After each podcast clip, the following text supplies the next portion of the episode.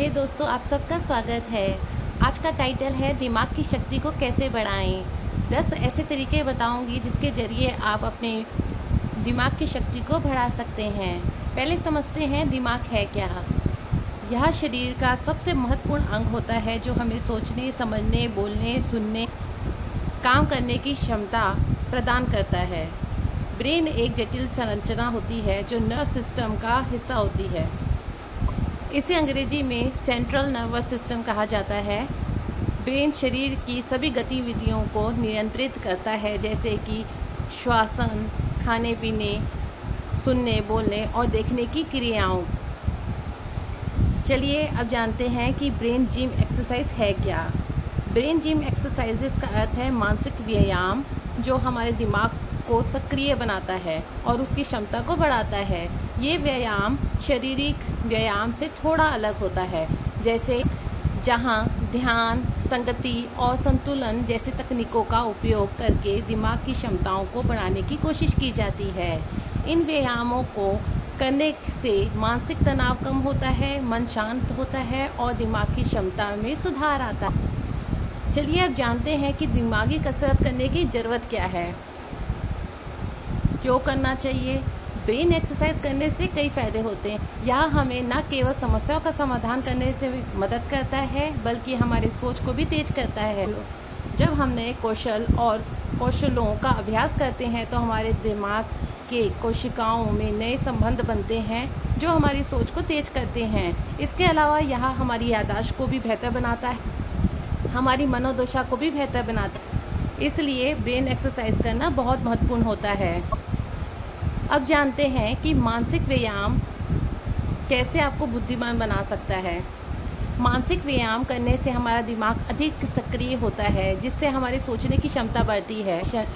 इससे हमें नई समस्याओं का सामना करने की शक्ति हासिल होती है और इन समस्याओं का समाधान ढूँढने में मदद मिलती है। साथ ही इससे हमारे स्मरण शक्ति और ध्यान की क्षमता भी बढ़ती है।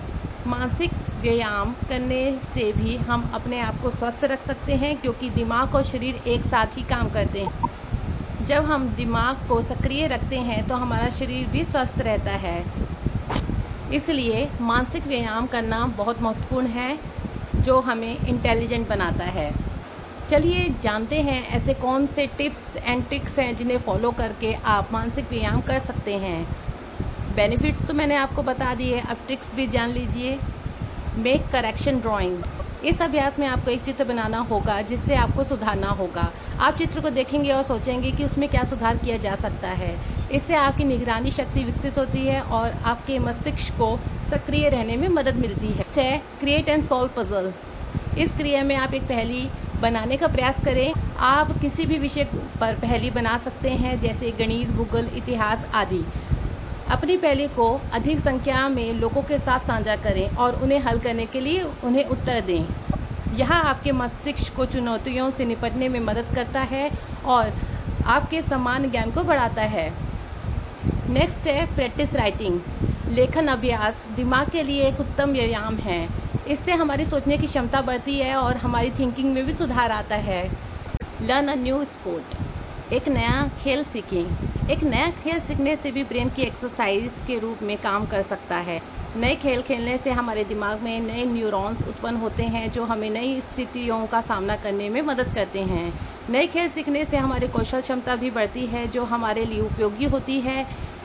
एक नया खेल के रूप में आप क्रिकेट, फुटबॉल, बास्केटबॉल, बैडमिंटन आदि गेम खेलों में कुछ भी नया सीख सकते हैं। इन खेलों को सीखने के लिए आप अपने दोस्तों के साथ खेलने का भी विकल्प रख सकते हैं, जो आपको नए स्किल सीखने में मदद कर सकते हैं। इसके अलावा आप अन्य खेल जैसे शतरंज, कैरम आदि भी सीख सकते हैं।